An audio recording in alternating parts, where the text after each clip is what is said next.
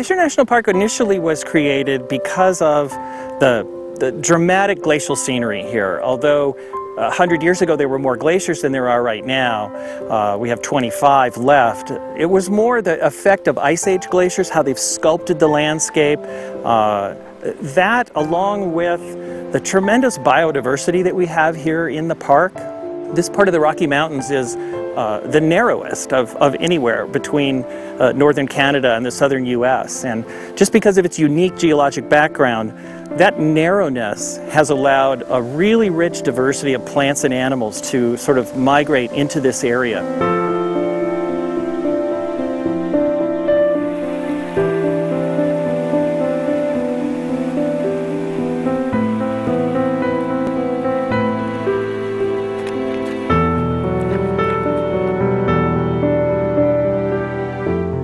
We're starting to see some small changes already.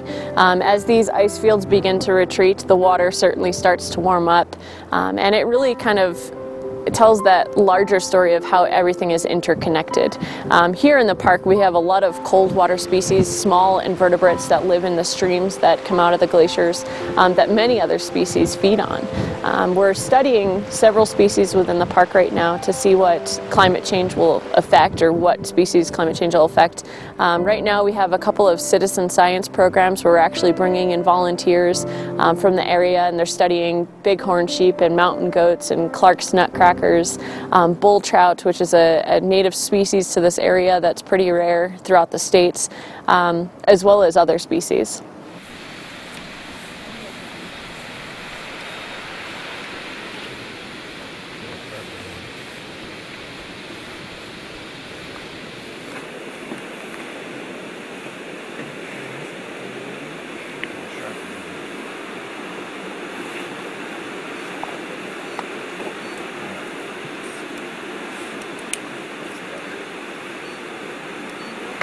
Pulse is coming way up.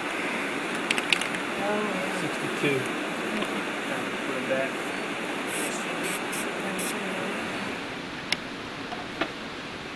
There we go. Tissue sample. I'm going to pour the rest of it in there and just wash it out.